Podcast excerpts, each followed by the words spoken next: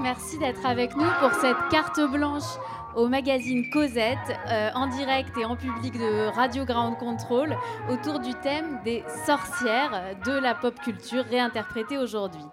Euh, alors jusqu'au 25 janvier à Ground Control, euh, il y a des conférences, des expositions, euh, tout un tas d'événements autour du thème des sorcières.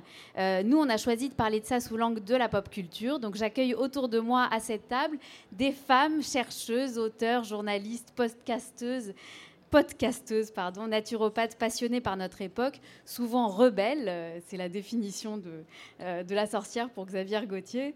Euh, elles ont pour point commun de s'être frottées au moins par curiosité ou de façon plus poussée, chacune à leur manière, aux sorcières, en essayant de les regarder différemment, de voir ce qui se cachait sous le nez crochu ou sous le chapeau pointu.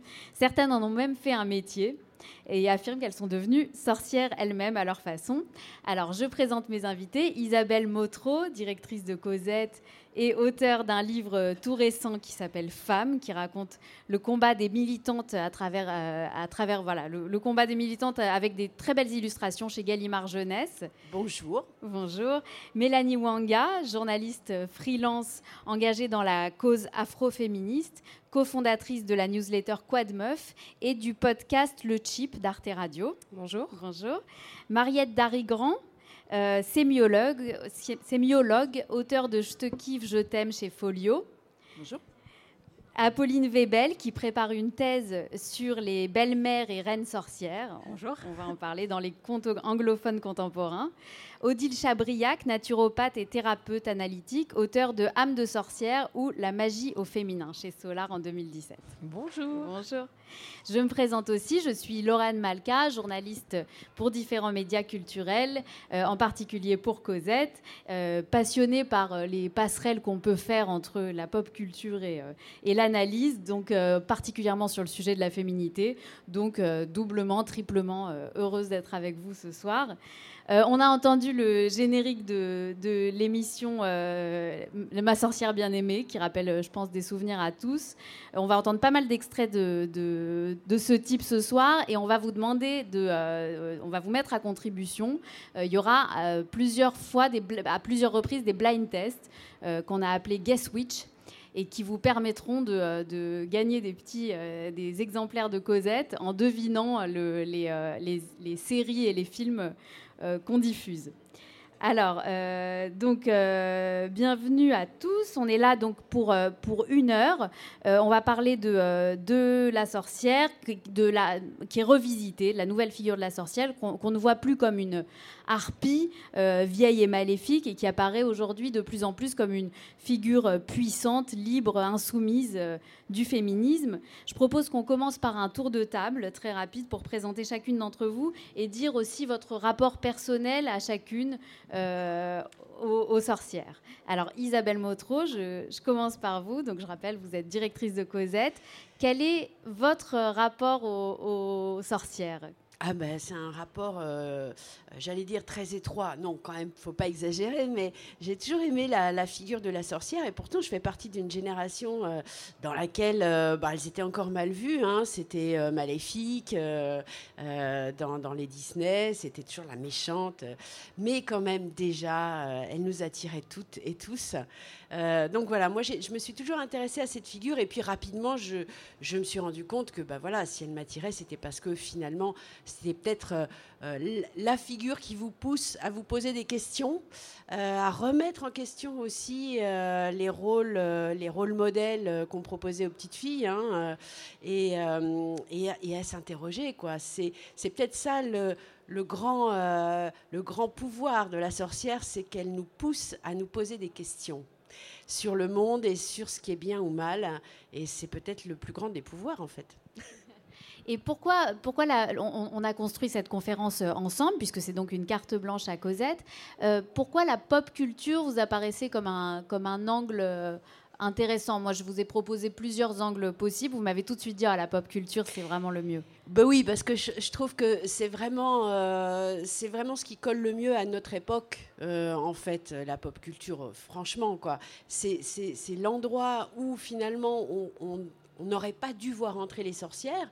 Je parle d'il y a 10, 20 ans. Euh, c'est pas du tout compatible. Enfin, ça nous semblait pas compatible, la sorcière et la pop. Et puis en fait, bah si complètement. Et, je trouve que c'est ça qui, euh, qui, est le plus accrocheur aujourd'hui, c'est de voir à quel point euh, la figure euh, de la sorcière est devenue quelque chose de, de populaire au bon sens du terme et de plus ou moins gay quand même, de plus ou moins coloré, de, de, voilà, tout en gardant quand même un rapport sulfureux au, réel et, au, et aux rapports sociaux. Quoi. Donc euh, voilà, ça m'a séduite. J'ai pensé que ça allait séduire tout le monde en fait. Vous avez raison, il y a du monde. Alors, Mariette Darigrand, euh, je, sais pour vous écouter euh, régulièrement, sur, on peut vous entendre régulièrement sur, sur France Inter, et puis de, toute façon, à travers vos livres, c'est un peu votre marotte, ce sont les mots tendance, les mots euh, qui deviennent tendance. Est-ce que le mot sorcière est un mot qui est devenu tendance? Oui, de toute évidence. en ce moment, il y a quelque chose qui se passe autour de, de la sorcière, bah, parce que la sorcière, c'est celle qui lance des sorts. Et donc, elle fait allusion. Étymologiquement d'ailleurs. Hein, ah oui, c'est ça, voilà. Elle lance des sorts, on ne sait pas dans quel sens ça va aller. Euh, ce que je veux dire par là, c'est que dans notre monde extrêmement rationnel, où les femmes sont devenues extrêmement euh, éduquées, hein, est, la sorcière réapparaît au moment où les femmes, les jeunes femmes, sont hyper éduquées, donc elles sont très intelligentes. Elles euh, s'apprêtent à, diriger beaucoup de choses, des entreprises, voire des États. et du coup, c'est très marrant parce que elles, ont besoin, paradoxalement, d'un peu de merveilleux. Il faut que leur rôle, sinon elles deviennent des femmes de tête, et euh, c'est tout. Donc euh, elles ont plutôt tendance, et la sorcière réapparaît pour ça à mon avis, à devenir euh, non seulement à prendre le pouvoir, mais à développer la puissance féminine, hein, au sens merveilleux du terme, magique du terme, plus encore qu'à développer le désir d'être des séductrices. Donc pour moi la sorcière, ça n'est pas la femme séductrice, c'est pas Vénus, hein. c'est beaucoup plus une sorte de compromis euh, entre euh, Athéna, très intelligente, Artémis, qui est l'Amazone, et puis peut-être Circé, qui transforme les hommes en ce qu'elle veut. Hein. Et pourquoi elle réapparaît aujourd'hui, selon vous?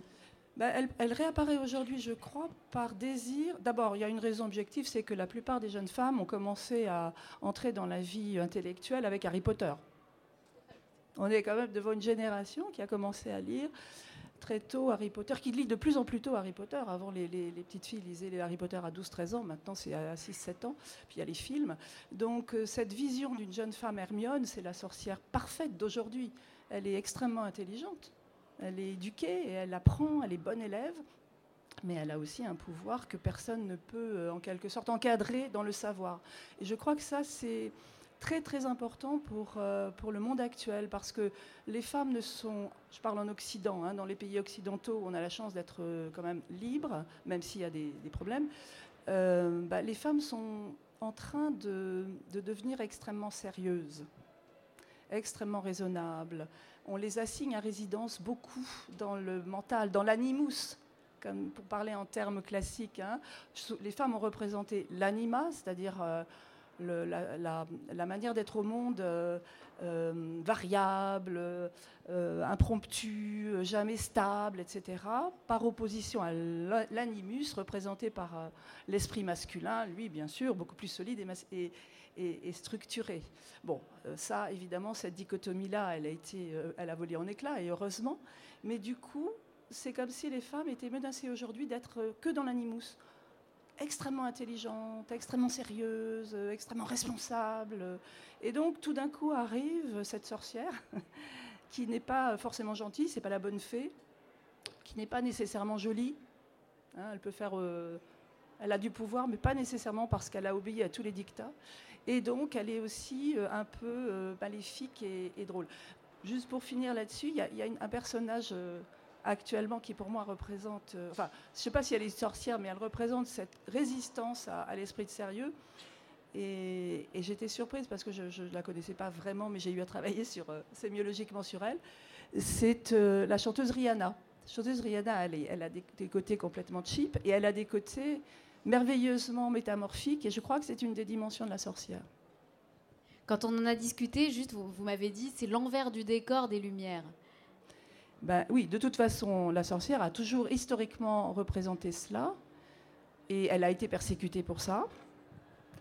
Et aujourd'hui, euh, c'est un peu comme s'il y avait une sorte de redécouverte euh, du sombre, du, de l'irrationnel, de l'émotionnel, euh, mais qui peut se coupler avec les lumières. Je crois qu'aujourd'hui, c'est ça la, la, nouvelle sorcière. Elle n'est pas, elle n'est pas coupée de l'esprit rationnel.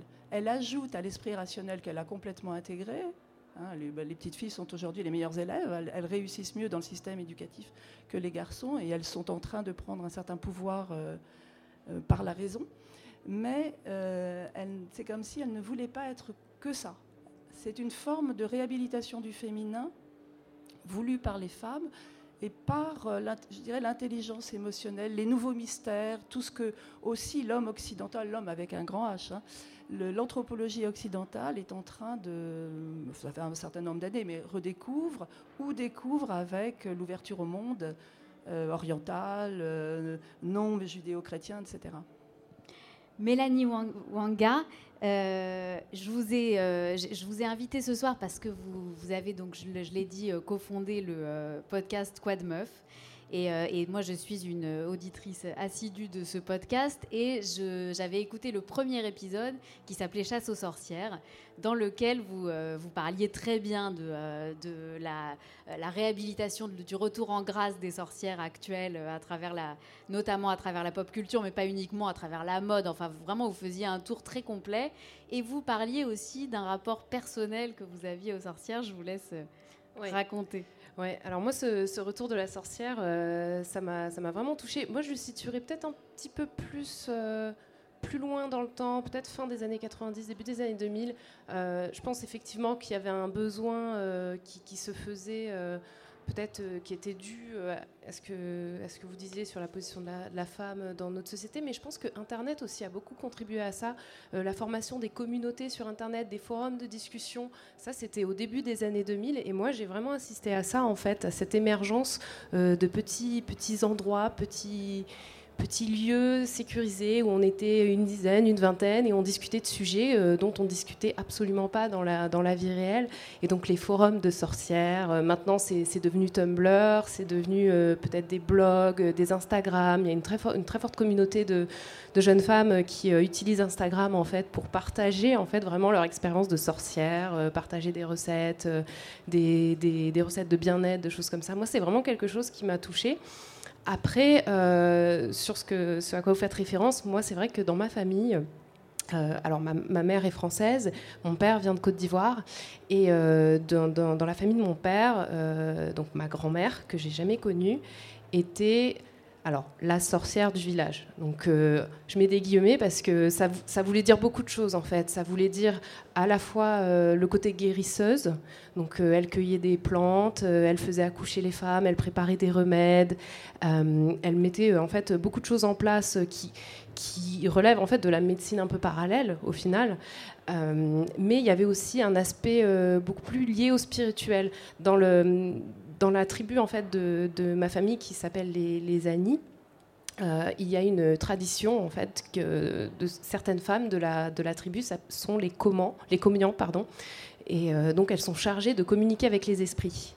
Et donc par exemple s'il y a un décès ou si euh, on veut parler à un ancêtre, elles vont faire des cérémonies, elles vont mettre de l'argile sur le visage et ça va se traduire par des danses, par, vraiment des transes, des, vraiment des, phénomènes qui sont assez connus en fait, mais et, donc ma, grand, mère faisait vraiment cet office-là dans, le village. Quand on voulait parler à un ancêtre ou à, quelqu'un qui était décédé, on allait la voir et on lui disait ce qu'on voulait dire. Et puis après, elle entrait en transe. Et donc euh, elle dansait beaucoup. Euh, et, ce qui est intéressant, c'est que ces femmes-là n'ont pas une place euh, classique dans, la, société. C'est-à-dire que ma grand-mère, à un moment donné, personne, enfin, elle ne pouvait pas se marier. Et euh, mon, grand-père euh, l'a, courtisée et a réussi à l'épouser. Mais comme euh, elle avait des trans régulières, au bout d'un moment, eh ben, ils ont divorcé, entre guillemets. Je mets aussi divorcé parce que c'était pas vraiment comme ça que ça se passait. Mais ma grand-mère a dû partir parce qu'elle était, elle avait cette mission, en fait, ce lien avec, avec quelque chose de plus. Et ça m'a toujours vraiment intéressé cette histoire. Alors je connais pas tous les tenants et les aboutissants parce qu'elle est, elle est morte avant que, avant que je naisse, mais c'est toujours une figure qui m'a beaucoup intéressée, j'ai toujours ressenti quelque chose. Euh, et, c'est pour ça que moi, cette réémergence de, la figure de la sorcière, c'est quelque chose qui est un peu viscéral et qui me touche beaucoup. Et que, et que vous avez toujours, du coup, vu d'une façon plutôt positive et que vous avez toujours associé à votre euh, engagement féministe aussi? Ouais, ouais, ouais. Alors clairement, moi, ça m'a fait un peu rire au début quand euh, vous avez dit on les voit plus comme des harpies vieilles. Et moi, je me suis dit, bah, il n'y a pas de problème, c'est pas grave d'être vieille ou d'être harpie, on a le droit en fait. Et je pense que la, figure de la sorcière, c'est ça qui, qui est vraiment bien. C'est une figure de liberté. quoi. C'est toutes les femmes peuvent trouver une place et euh, exprimer en fait qui elles sont à travers effectivement une, une figure qui a longtemps été euh, pourchassée, euh, discriminée parce qu'elle représentait une menace. Et en fait, sur ce, sur ce point de la médecine parallèle, c'est très intéressant parce qu'effectivement, on le sait, les sorcières, elles avaient un savoir médical, elles connaissaient le corps des femmes, elles pouvaient faire des choses en fait que la médecine, qui a été tout de suite bah, créée et qui leur a été interdite, en fait, fermée. Les femmes, pendant longtemps, ne pouvaient pas être médecins. Euh, et, du coup ne pouvaient pas faire d'études de médecine. Donc tout ce savoir qu'elles avaient, il était, euh, il était parallèle et, ça représentait une menace aussi pour, pour la société, pour les hommes. Enfin, c'est vraiment, je, trouve que ça recoupe tout en fait. Ça recoupe, ça recoupe à la fois le spirituel, mais aussi le social, le politique. Donc c'est vraiment une figure intéressante. Apolline Webel, donc euh, vous êtes chargée d'enseignement à l'université euh, La Sorbonne en deuxième année de thèse euh, de littérature anglophone. Donc je donne l'intitulé de votre thèse. C'est toujours un peu long, mais c'est toujours intéressant quand même dans le détail. Belle-mère et reine sorcière, pulsion créatrice et destructrice de l'intrigue mère-fille dans les contes de fées anglophones contemporains. Et vous m'avez précisé, pour simplifier, on peut dire que je travaille sur les mauvaises mères, marâtres sorcières, et la relation mère-fille dans les contes de fées contemporain. Et votre autre passion, c'est les comédies musicales. Euh, parfois, ça se recoupe. Euh, le grand écart paraît comme ça euh, un petit peu étonnant au départ, mais c'est vrai que je pense que mon sujet de thèse est né un peu de mon intérêt personnel pour les sorcières au départ, qui remonte à mon enfance. Je suis de la génération Disney, donc après moi, plus que les héroïnes, plus que Belle de La Belle et la Bête et tout ça, j'étais toujours plus intéressée par une vision peut-être plus marginale de la féminité qui était représentée par les sorcières, mais aussi une attirance plus d'une représentation de la femme avec de l'ambition, avec du pouvoir, euh, une colère aussi plus ou moins exprimée, mais à laquelle je pouvais euh, me, rallier plus qu'à la certaine passivité de quelques héroïnes. Euh, et aussi tout bêtement une sorte d'humour, beaucoup dans les Disney, une utilisation de la musique et tout ça qui moi m'a toujours beaucoup parlé. Et donc ça, ça s'est développé après par exemple, ça a branché vers la comédie musicale. Je ne sais pas s'il y a des gens dans la salle qui connaissent Wicked, qui est un grand, grand succès dans le, monde anglo-saxon depuis 2003. Euh, c'est ça en fait qui m'a lancé sur mon sujet de thèse, parce que c'est après avoir vu cette interprétation de vraiment, qui remet la sorcière au centre de l'histoire, qui en fait une héroïne, qui en fait quelqu'un d'en fait euh, très activiste, très féministe, euh, assez incompris, qui ça m'a donné envie de travailler sur les sorcières et aussi après moi un autre domaine qui m'intéresse beaucoup, c'est la maternité. Et il y a en fait, euh, surtout dans les réécritures de contes contemporaines, il y a souvent des parallèles entre les figures de sorcières et les relations mère-fille qui se passent plus ou moins bien à cause justement de, de, ben, la représentation de la femme aujourd'hui, des problèmes qu'il peut y avoir avec euh, le rejet du féminisme, le rejet de voilà, de l'ambition de la femme, de tout bêtement son pouvoir, euh, d'une sexualité qui est plus ou moins maîtrisée, plus ou moins mise en avant. Et tout ça, voilà, ça m'a vraiment intéressée. Je voulais m'intéresser aux antagonistes et la sorcière est ressortie comme euh, le, plus fréquent et le plus intéressant aussi parce que ça combine euh, la maternité, la magie, euh, le corps de la femme qui reste très mystérieux et très inquiétant de manière générale pour, pour je pense, encore une partie de la population. Et justement, je voulais rebondir sur ce qu'on disait. Je pense qu'effectivement, bon, c'est une figure de la pop culture maintenant, c'est indéniable, mais ça ça dépend des représentations, mais il y en a encore, je trouve, qui sont censés faire peur, qui représentent une partie du féminin qui est souvent un peu tabou, pas forcément très accepté. Et c'est ça qui m'intéresse aussi, c'est que justement, on arrive encore à se rallier à cette image de la sorcière, même aujourd'hui. Mais les, deux vont ensemble d'ailleurs, justement, les deux vont de pair. Et, ce que vous disiez, enfin, c'est intéressant, justement, là, on a, on a vu plus euh, avec Mélanie euh, et, Isabelle et Mariette l'aspect vraiment connaissance rationnelle le rapport à la rationalité, vous amenez quelque chose qui est important, c'est le rapport à la sexualité, à la fécondité, puisque donc euh, les sorcières euh, étaient euh, aussi les, sages-femmes et celles qui, qui justement faisaient, enfin, permettaient l'avortement. Donc il y, a vraiment ce rapport à la fécondité. Et au corps de la femme de manière générale aussi, qui reste voilà, très tabou et qu'on peut confiner dans certains types de cercles de qui peuvent être liés, genre toutes les notions de sisterhood qu'on a maintenant et tout ça, qui sont pour moi vraiment fascinantes. Odile Chabriac, alors euh, vous êtes euh, une invitée un petit peu à part, c'est pour ça que je vous ai gardé pour la fin. Vous êtes sorcière, tout simplement. Moi, je sais pas en fait. vous êtes naturopathe, auteur d'un livre donc euh, paru chez euh, Solar en 2017, Âme de sorcière, la magie au féminin. Et c'est un livre dans lequel vous parlez de euh, cette figure de la sorcière qui a toujours été plus inspirante pour vous que la figure de la fée. Vous racontez votre parcours dans ce livre, votre rapport à ce mot sorcière qui sonne juste pour vous, dans lequel vous vous sentez vous-même. vous interrogez les raisons pour lesquelles les sorcières ont été persécutées à leur époque et euh, et, vous vous interrogez surtout comment euh, elles peuvent nous aider à, euh, nous, enfin comment elles peuvent nous accompagner aujourd'hui, en fait, dans notre féminité, dans notre développement d'intuition. Est-ce que vous pouvez parler un peu de, votre parcours par rapport à ça? Bon, alors déjà, il y a plein de mots qui ont été dits et qui m'interpellent et qui m'intéressent. Effectivement, la sorcière, c'est quoi? C'est moi, ma définition, c'est une femme de pouvoir, et je dis, et pas du tout la femme de pouvoir euh, qui dirige une entreprise du CAC 40, c'est une femme qui se reconnecte à son propre pouvoir et donc qui, en tant que telle, va pouvoir avoir une action sur le monde et éventuellement sur les autres. Et éventuellement sur les entreprises du CAC 40. Ah, éventuellement euh, sur même les centrales nucléaires, quoi. Voilà, il y a des tas d'exemples comme ça euh, dans, notre euh, narration à nous. alors moi, mon parcours, effectivement, il, commence avec un, peu comme vous, moi. Oh là là, la niaise qui, que le prince charmant embrassait. Quoi. Moi, c'était tellement pas mon truc et je comprenais pas que ça puisse faire rêver des gens.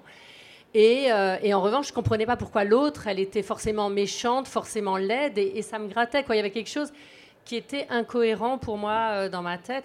Puis après, moi, j'ai fait un chemin, alors qui est à la fois euh, qui résonne aussi avec ce que, ce que vous dites, c'est-à-dire à la fois, moi, j'ai beaucoup travaillé en chamanisme, j'ai beaucoup plongé dans la nature, j'ai fait le chemin de Saint-Jacques-de-Compostelle, voilà, et au fur et à mesure du chemin, j'ai fait beaucoup de travail sur euh, le pouvoir au féminin, quoi, les premiers cercles de femmes, quand on était 12 euh, en France à faire ça et que ça voulait rien dire pour personne. Euh, on faisait la danse des ovaires, quoi. Bon, c'était improbable. Il y a 20 ans, c'était, on n'en parlait pas. les règles étaient un sujet tabou et nous, on était super à l'étroit dans, voilà ce que les autres projetaient sur nous. Parce que pareil, aujourd'hui, quand on dit au féminin sacré, je dis mais ça me parle pas non plus, quoi. J'en ai rien à faire. De, euh, voilà, moi, ce qui m'intéresse. Ah, en même temps, alors, et on a un peu échangé toutes les deux aussi, on s'est confrontés, parce que moi, la pop culture, c'est que j'en ai rien à faire, quoi. C'est. Euh, ce qui m'intéresse, c'est de voir comment une figure va accéder au grand public. La vulgarisation m'intéresse. Donc, euh, comment ça va résonner chez les gens aujourd'hui, ça, ça m'interpelle. Euh, mais euh, les trois quarts des films dont vous me parliez, ils sont jamais arrivés jusqu'à moi. Je, peux avoir des images. Euh, genre, on va voir les sorcières de d'Eastwich planter des aiguilles et les gens ils vont dire ah, c'est ça la sorcière et moi je dis bah non c'est pas du tout ça. Planter des aiguilles j'ai jamais fait puis la probabilité que je le fasse un jour est quand même infiniment faible. Alors qu'est-ce que c'est pour moi? Moi d'abord j'ai écrit le livre âme de sorcière pour honorer ces femmes, ces ces femmes là elles n'étaient pas forcément des accoucheuses, elles n'étaient pas forcément... Euh, on tuait ces femmes parce qu'elles étaient trop. Et donc, trop belles, trop vieilles, trop jeunes, trop compétentes, trop incompétentes, trop spirituelles, trop pas assez spirituelles. Elles étaient trop. Et or, moi, on m'a souvent dit dans ma vie que j'étais trop, donc je pense qu'il y a un jour où ça, ça s'est branché comme ça. Et c'est vrai que ce mot-là, en revanche, moi, quand j'ai commencé à écrire le livre en 2015, je peux vous dire qu'il n'était pas dans le paysage public. Je peux vous dire que mon éditrice, quand j'en ai parlé, elle m'a pas répondu. Elle m'a juste dit, elle m'a dit, reprends du thé. On se revoit dans deux mois, on en parle. Et c'est, c'est on a vraiment, j'ai, porté ce mot-là et j'en disais, mais enfant, tu travailles là-dessus, c'est bizarre, c'est, c'est une consonance négative. Je disais, non, non, c'est un archétype. Vous allez voir, cet archétype, on peut l'utiliser à la manière dont on le souhaite. Et puis en plus, ce que vous évoquez, c'est très franco-français, parce que la figure de la sorcière, dans les pays anglo-saxons, elle n'a pas la même euh, connotation. D'ailleurs, ils sont très étonnés qu'on redécouvre euh, la roue. Pour eux, c'est le, le, féminin, c'est quand même un peu plus approprié cette figure-là. Beaucoup dans les pays anglo-saxons, en Italie aussi pour d'autres raisons. Mais enfin, voilà. Et moi, ce qui m'a fait sens, c'est qu'on a. Voilà, ça correspond à une époque où euh, on a coupé les gens de leur corps, je ne rentrerai pas dans les détails, on n'a pas le temps, mais on a coupé les gens de leur ressenti corporel, on a coupé les gens de la nature, on a coupé les gens du collectif et on a coupé les gens de la spiritualité pour des tas de raisons. C'est ce qu'on a appelé le siècle des Lumières, le progrès. Moi, je dis euh, la renaissance. On ne sait pas pour qui, mais pas pour les femmes, ça, je peux vous le garantir. Et, euh, et moi, ce qui m'intéresse, c'est qu'aujourd'hui, on est au bout de l'autre truc. C'est-à-dire que la science a montré ses limites, avec euh, aussi ses sujets d'intérêt que l'individualisme, la compétition a montré ses limites. La nature, ben, si on n'en tient pas compte, on sombrera avec elle, et la spiritualité peut devenir une ressource du collectif. Et il m'a semblé qu'on retrouvait dans ce mot de sorcière la possibilité de reconnexion à tous ces niveaux-là. Et moi, c'est ça qui m'intéresse, et c'est ça le travail que je fais, seul, en groupe. Euh, voilà. Après, on va mettre des mots derrière, mais qui, sont idéologiques, on va dire folkloriques. Et moi, je freine des dix pieds quoi, quand on commence à me parler. Euh, euh, voilà, de potions magiques, même s'il y a tout ça derrière et qu'on s'amuse et c'est juste pour jouer, voilà, parce que le plaisir, ça fait aussi partie du chemin. Mais moi, c'est ça qui m'intéresse, reconnecter, me reconnecter et reconnecter les autres à leur corps, à la nature, au collectif, à la spiritualité. Et j'ai envie de dire, peu importe le chemin, pour moi, ils sont tous valables. Alors, vous m'avez prévenu hein, que euh, la pop culture, c'était pas votre truc. En même temps, je pense quand même que dans le mot sorcière, il y a forcément, enfin, dans votre livre, on, le sent quand même que c'est aussi ce qui vous, enfin, ce qui vous a façonné euh, euh, dans, enfin, ce qui en fait, c'est le, mot tel qu'on l'entend, sorcière, et forcément fait un peu de, euh, de, des représentations culturelles qu'on qu'on lui oui, associe. Sauf que les vôtres et les miennes ne sont pas les mêmes. Moi, j'ai jamais eu la télévision, je l'ai toujours pas. Et alors là, maintenant, j'ai tout éteint, les radios, tout ça. Quoi. Pour moi, c'est je lis pas la presse féminine, je dis quoi voilà. Donc le paysage m'arrive déformé par les paroles des autres, mais ça m'intéresse aussi. Et il y a un livre euh, qui, euh, qui revient euh, à plusieurs reprises dans, dans, votre livre, qui est cité plusieurs fois, et je trouve que c'est intéressant de partir de, de là. là, je ne ferai pas de blind test parce que ce sera trop difficile à deviner. c'est La sorcière de Jules Michelet. Il y a eu une adaptation au cinéma dont vous m'avez parlé, Mariette. On va entendre un petit extrait de de cette adaptation. donc c'est un livre qui est, qui est, paru en 1862. Euh, c'est, on peut dire, l'une des premières images romantiques de, sorcières. Euh, et l'adaptation est signée Charles Barban. On écoute un petit extrait. Certains hommes, nous nous rencontrons enfin, ont un effet terrible sur les femmes. Mais qui êtes-vous? Juste votre lubrique. C'est pas ça. Vous allez me séduire, moi aussi. Bon, on n'a pas l'extrait peut-être. C'est le premier extrait Odile, euh, l'extrait Odile. Écoute-moi. Voilà. Tout peuple a même début. L'homme chasse et combat. Et la femme, sa génie. Imagine la femme à l'infini du désir et du rêve. Elle enfante des songes et des dieux.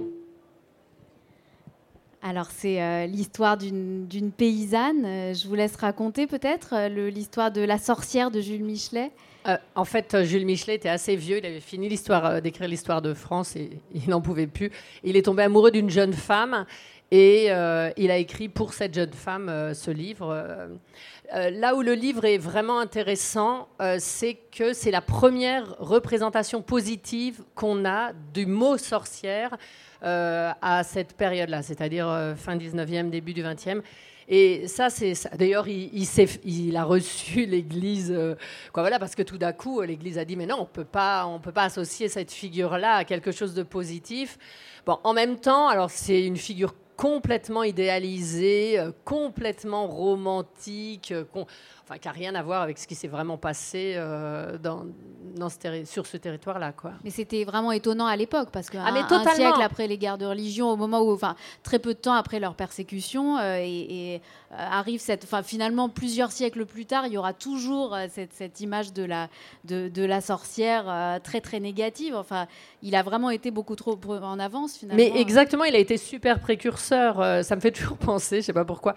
Euh, pareil, il y a un homme qui s'est retrouvé à l'asile de fous exactement la même période parce qu'il a dit mais pourquoi les femmes voteraient pas? Et c'est pour moi c'est exactement ça. Michelet, il a eu euh, une levée de bouclier, mais on, a mis ça sur le sous le fond du gâtisme parce qu'il était effectivement assez âgé et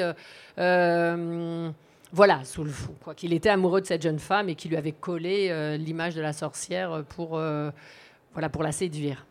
Et alors c'est une bonne transition pour parler de pop culture et pour lancer notre, notre blind test, puisque donc il a fallu attendre en fait 1973 pour qu'une adaptation euh, de La sorcière de Michelet euh, paraisse au, cinéma qui soit un peu justement pop culture. Et c'est le réalisateur euh, japonais Eiichi Yamamoto, donc en film d'animation, qui a, fait ça en 1973 et ça correspond vraiment à la vague, euh, en fait, euh, c'est ce que vous racontez dans La chasse aux sorcières, dans votre podcast, qui a eu, je crois que c'est là que vous en parlez, euh, il y a eu une période un peu de, vague, en fait, du cinéma, c'est le cinéma japonais qui a lancé cette vague, qui a été repris ensuite par le cinéma américain, de pop culture qui, en fait, rendent la figure de la sorcière plus bourgeoise, plus, euh, plus jolie, euh, un peu les magic, euh, magic girl comme comme Sailor Moon en fait. C'est vraiment cette période-là. alors qu'avant, les sorcières étaient montrées sous un jour beaucoup plus sale, paysan, misérable. voilà. Alors, Apolline Webel, on va revenir à vous pour lancer notre blind test. on va commencer à, à, passer un premier extrait qui est assez facile et je vais demander au public de, de, de réagir. Je pense que la réaction va être rapide pour ce, pour ce premier extrait. Donc c'est l'extrait Apolline. Je n'ai pas toujours été gentil et sincère.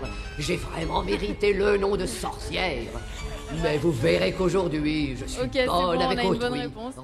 Donc c'est la petite sirène, c'est Ursula. Euh, c'est vous qui avez choisi. En fait, j'ai demandé donc à chaque invité de me proposer des, euh, des extraits euh, pour euh, ensuite les commenter. Donc, vous avez choisi Ursula. Je sais que vous avez des choses particulières à dire sur, sur Ursula. C'est vraiment une figure intéressante. Ah, déjà, je vois que je suis pas la seule à m'en souvenir vu la, réaction de la salle. Ça, me rassure. Moi, je pense que des sorcières de Disney et même de, des séries télé, dessins animés que j'ai pu regarder quand j'étais petite, c'est une de celles qui m'a le plus marquée parce que justement, tout en étant une figure qui a quand même été assez appréciée du public, qui a marqué les esprits, qui est toujours très connue aujourd'hui, elle tombe pas non plus dans l'espèce de sexualisation à outrance qu'il peut y avoir maintenant pour les sorcières qui sont un peu plus, bah, un peu plus féminines traditionnellement, ou euh, qui sont vraiment représentées comme dans femmes blanches, grandes, minces, euh, où voilà, il y a une, espèce d'attirance sur laquelle on travaille. Elle est beaucoup plus proche de ce que moi j'imaginais comme étant les sorcières traditionnelles. Elle est, c'est une femme qui est très en chair, euh, qui est censée être représentée comme euh, assez laide, qui est d'ailleurs assez proche pour ça du conte originel d'Anderson. Je, l'ai relu ce matin juste pour, euh, pour voir à quel point ils avaient pris de la distance, mais en fait, à part lui rajouter du caractère, de l'humour et une chanson, ça reste assez, assez proche au niveau de, voilà, de ce qui se passe au niveau de l'intrigue du conte originel. Et moi, elle me fascinait parce que justement, euh, c'est très rare de voir des femmes même euh, grosses euh, dans les dessins animés, des trucs comme ça, et elle, l'accepte, elle le vit avec aisance. que ce soit par la façon dont la voix a été faite en français, en anglais, la chanson, la façon dont elle a été animée, on voit vraiment une, aisance au niveau de son corps, au niveau de son activité aussi. elle, elle ne se présente même pas comme quelqu'un de bon, elle elle n'est pas complète dans sa tromperie. Elle dit que voilà, il y a eu, elle accepte le nom de sorcière, elle le euh, réutilise pour elle, elle s'en, voilà, elle s'en se présente comme telle. Bah, elle dit euh, quand même dans, dans, la chanson, en tout cas de Disney, elle dit qu'elle est, qu'elle est là pour les âmes en perdition. Donc, oui, euh, mais elle, elle, elle, a quand même une espèce de discours créé autour de, voilà, du repenti et que maintenant elle est, elle est là pour aider les âmes en perdition et tout ça, mais elle se cache pas non plus que c'est une transaction, que voilà, il y a un contrat, il va y avoir des conséquences si c'est pas respecté. Une chef d'entreprise, quoi. Voilà, exactement. Mais ça m'intéressait en fait parce que euh, c'est un peu comme ça que ça se passe, même dans le dessin animé. il y a un contrat à signer, elle a des, voilà, une espèce de, de, local sous, sous-marin, certes, mais avec une espèce de petite entreprise qui fonctionne en fait. Et c'est encore plus vrai dans le conte originel. Euh, si on suit vraiment le contrat et tout ça, en fait, elle ne trompe personne. C'est un petit peu exagéré dans le Disney parce qu'il y a tout le. Elle se fait passer pour euh, Vanessa et tout ça. Ça, c'est pas du tout dans le, conte d'Anderson. Où, elle, au contraire, elle respecte vraiment son contrat de bout en bout et elle est ni méchante, ni gentille, ni vraiment un adjuvant dans l'histoire, plus euh, un élément neutre qui est là pour justement donner la magie, donner la, capacité de, de, changer de monde, la capacité d'avoir les attributs physiques qu'on souhaite sans que ce soit forcément quelque chose d'atroce. Et j'ai trouvé ça intéressant la façon dont Disney a adapté ça, en rajoutant pour moi une partie de féminité assez marginale qu'on voit pas forcément beaucoup à l'écran, que ce soit voilà pour l'aisance avec le corps, euh, une certaine, un certain cynisme aussi vis-à-vis de la société où elle présente bien en disant que bon, c'est pas très grave si finalement Ariel perd sa voix parce que bon, c'est pas ce qui intéresse les hommes, c'est beaucoup plus le physique, que tant qu'elle peut bouger, qu'elle peut danser, il y aura aucun souci. Euh, c'est intéressant de voir à quel point elle est consciente de ces codes, du fait qu'elle euh, elle, n'y correspond pas du tout et qu'elle s'en sert pour son propre gain. Moi, je trouvais ça très très intéressant. Et non, c'est intéressant aussi. Alors j'aimerais bien aussi vous entendre toutes par rapport à ça parce que il y a eu un débat récemment. Euh, enfin, il y en a régulièrement sur euh, le sexisme des des contes de Disney. et on a dit que la petite sirène était sexiste dans le sens où bah, elle se transforme pour un homme, quoi. Et il y, a eu des, justement des réactions qui disaient, si on voit ça à travers justement, si l'héroïne c'est la, sorcière, enfin la méchante, Ursula, c'est justement un conte féministe. Parce que euh, on, apprend euh, euh, auprès d'Ursula que il, faut être voilà sans enfin justement ce que vous disiez c'est-à-dire que c'est une vision du féminisme et dans, ce cadre-là, même le conte de Disney peut être vu comme féministe. Alors, je ne sais pas si j'irais jusqu'à dire qu'il est ouvertement féministe, parce que c'est quand même, euh, faut le lire vraiment dans le, sous-texte, ce, message-là. Mais euh, après, si on veut s'y raccrocher, il y a tout à fait moyen de le faire. Et euh, après, bon, ça, c'est un débat qui, qui terminera jamais. Hein. Moi qui travaille dans les contes de fées, savoir si c'est détrimental pour les petites filles ou pas, si ça peut être féministe ou pas, à quel point. Voilà, il y a des, avis très valables dans tous les camps. Euh, mais c'est vrai qu'en tout cas, si on s'intéresse aux, méchantes, il y a quand même des choses intéressantes, ne serait-ce que dans la façon dont ça montre exactement quelle part de la féminité est considérée comme dangereuse, fait peur et vraiment mise en, enfin, reculée de la, société, qui va jamais être héroïne, à part dans quelques versions récentes sur lesquelles je travaille, mais ça reste très très rare. Mais après, si on choisit de, voilà, de, se concentrer là-dessus, il peut y avoir des choses intéressantes à reprendre, il peut y avoir des éléments auxquels on peut s'identifier, que ce soit euh, d'un point de vue féministe ou même d'un point de vue queer ou des choses comme ça, parce que le personnage d'Ursula, par exemple, il est au départ inspiré d'une drag queen de New York, je crois, euh, qui s'appelait Divine. Euh, et pareil, en fait, ça donne des éléments. Bon, alors, il faut aller les chercher, hein, mais ça donne des éléments de représentation auxquels voilà, des enfants peuvent s'identifier. Ça peut aider, mais après, encore une fois, c'est très reculé. Et c'est pas Disney ne présente pas le conte comme euh, étant ouvertement féministe, comme voulant faire passer un message que c'est aussi bien d'être euh, Ursula Cariel. Faut quand même pas pas exagérer. Je sais pas si Isabelle, oui, j'aimerais bien entendre Isabelle C'est rare que Disney présente quoi que ce soit comme étant féministe, hein, en fait. c'est rare.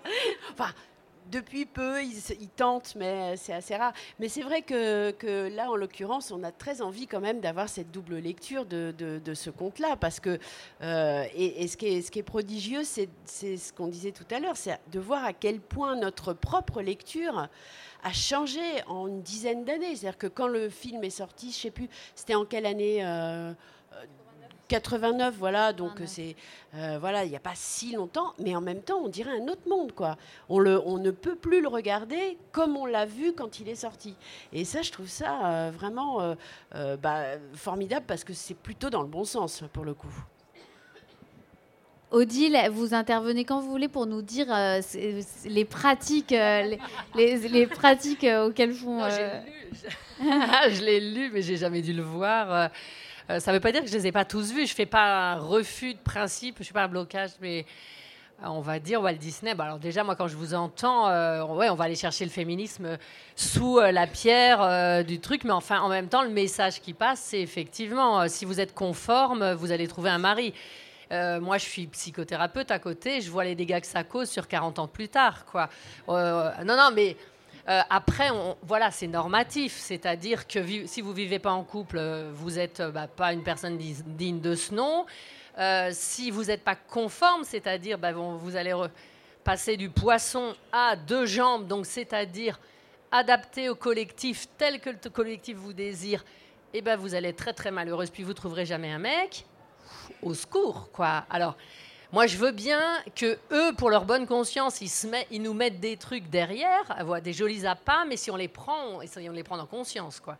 Euh, de pas Mais vous le dites, hein, euh, j'entends bien que vous, vous n'êtes pas dupe, euh, donc évitons de l'être aussi, quoi. Mélanie à propos de la petite sirène et de Ursula Il y a souvent un classement des princesses Disney et Ariel, elle arrive souvent bonne dernière quand même, hein, parce que les gens sont pas fans du fait. Euh, alors c'est pas tant, enfin parce que c'est montré dans le dans le dessin animé qu'elle rêve de découvrir le monde, donc ça c'est chouette. Par contre, euh, dire ok j'abandonne tout euh, parce que peut-être que le prince Eric il va m'aimer, je renonce à qui je suis quoi. C'est hyper violent. Enfin moi je me rappelle quand je l'ai vue quand j'étais petite, tout de suite je me suis dit mais elle est cruche et pourtant j'étais petite, hein, j'avais 5-6 ans et je me suis dit c'est quoi cette, cette fille quoi. Mais mais effectivement, maintenant, c'est ce qui est marrant, c'est que les gens s'intéressent plus à la figure d'Ursula. Moi, j'ai beaucoup vu effectivement de, personnes euh, dans la communauté euh, body positive, notamment, qui disent euh, Ursula, elle est géniale, on l'adore. Et, c'est elle qui est un peu devenue l'héroïne au fil du temps, quoi. Et, maintenant, 30 ans après, ben, effectivement. Ariel, on est tous un peu mal à l'aise face à elle, quoi. Alors qu'Ursula a pris vraiment une, une vraie place, quoi. Mariette, si, euh, si on parle d'archétype euh, de sorcière, Ursula, qu'est-ce qu'elle représente? Bah, oui, justement, là, je crois que le monde a complètement changé en, 25 ans ou en 30 ans, parce qu'il ne faut pas oublier que les, films ou les livres pour petites filles sont d'abord euh, agréés par les mères. Hein. Donc, si les mamans ne s'y reconnaissent pas, ça ne marche pas. Donc, non, je crois que là, tout ce que vous avez dit est juste, mais c'est un peu derrière nous. Euh, et du coup, bah oui, celles, les, les Ursula, les, vraies euh, héroïnes sont. Mais bon, les petites filles peuvent aussi s'identifier à des garçons. Il ne faut pas oublier cela. Hein, voilà, on peut on peut s'identifier. À des... Justement, la notion d'archétype, elle est forte, elle est très importante parce que elle fait appel à ce qui dans l'être humain est fondamental, est archaïque, est universel. Toutes les cultures. Donc il n'y a pas beaucoup d'archétypes. Et la sorcière, j'ai un problème à le dire, mais c'est le féminin des mots sorcier. C'est-à-dire que la sorcière a existé après le sorcier. Le sorcier euh, est un des, gros, un des trois grands euh, éléments fondateurs de la culture, euh, disons, occidentale indo-européenne. Il y a celui qui agit sur la, qui a un logos, qui a un, un verbe qui peut agir, donc il ressemble à Dieu. C'est le sorcier, le grand prêtre, celui qui fait la guerre, et celui qui fait en sorte qu'on va manger, le paysan. Donc le paysan, le guerrier, le sorcier. Cette triade, euh, les femmes l'ont complètement aujourd'hui prise pour elles-mêmes. Donc ce qui est marrant, ce qui est intéressant, c'est de voir comment elles rééquilibrent les choses. Elles, sont des paysannes, des productrices, des chefs d'entreprise, des journalistes, et voilà. Euh, elles deviennent des guerrières en ce moment, c'est plutôt ça qui est en train de monter. Et vous, vous défendez la sorcière comme euh, une des femmes hein, qui a le pouvoir euh, du symbolique, de la transformation, de la métamorphose, qui peut agir avec des outils, avec des armes, mais qui ne sont pas euh, violentes, qui sont, qui sont de l'ordre probablement de la transformation du monde, de la rébellion, mais qui ne sont pas nécessairement violentes. Je pense que la sorcière aujourd'hui va avec l'Amazon et va avec la female power, la femme qui va vraiment diriger. On va voir en politique, et là, euh, il ne faut pas regarder la France, je suis bien d'accord, il faut regarder la Chine, peut-être un jour, euh, les États-Unis aujourd'hui ou d'autres euh, situations. Alors Isabelle Motro, donc quand, quand on a discuté toutes les deux de, euh, des sorcières, vous étiez complètement intarissables. Vous avez une culture générale des sorcières qui, qui m'impressionne beaucoup euh, sur l'histoire des sorcières à travers la pop culture. Vous m'avez euh, donné plein d'exemples, donc j'ai eu du mal à choisir parmi tous ceux que ah vous oui, m'avez alors là, je voudrais savoir parce que ça, ça va vraiment de C'est vraiment de, de, de, ah de figures euh, presque opposées. Exactement. mais alors, j'en ai choisi une, euh, en fait, qui est aussi, on va rester dans le, euh, les figures anciennes reprises par Disney. Ah, on lance l'extrait et, et, on laisse le public deviner. C'est l'extrait Isabelle. Qui n'a jamais entendu parler de la merveilleuse Madame Mime Ouais, bah, bravo. C'est Madame Mime de Merlin l'Enchanteur. Eh oui.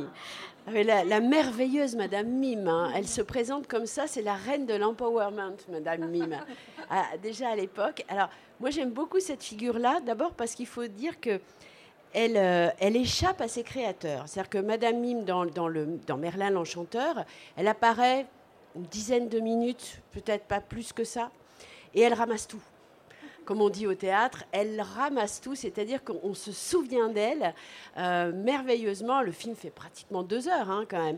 Mais elle arrive, elle est petite, elle est moche, elle est trop ronde, trop grosse, trop. En plus, elle est, elle est, elle, est, elle est habillée n'importe comment. Elle a les cheveux violets, saut 2018. Elle a les yeux verts, magnifiques. C'est la seule chose qu'elle ait de magnifique, c'est la couleur de ses yeux, parce que les yeux eux-mêmes sont assez laids. Euh, et elle est ravie d'être elle-même. Et c'est du body positive en barre, cette Madame Mime. Et, euh, et ça, je trouve que c'est formidable parce que je crois qu'au départ, on l'a créé un peu pour euh, mettre quelqu'un en face de Merlin, qui est magnifique, hein, Merlin, espèce de, figure comme ça, du sage, qui sait tout, qui voilà.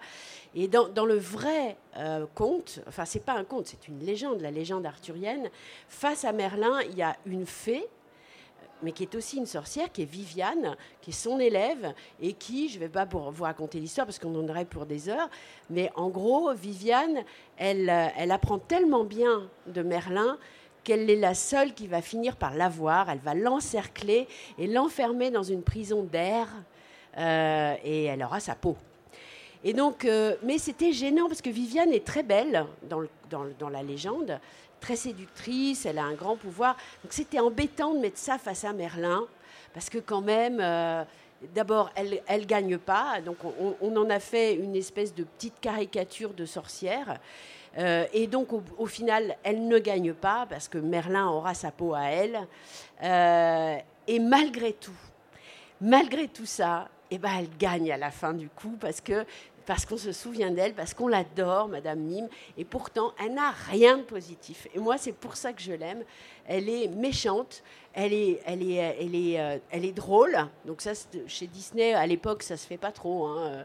Et euh, elle, elle est, elle est pas gentille du tout. Elle, euh, voilà, elle, elle, elle, veut la peau de Merlin. Elle, elle, l'a presque.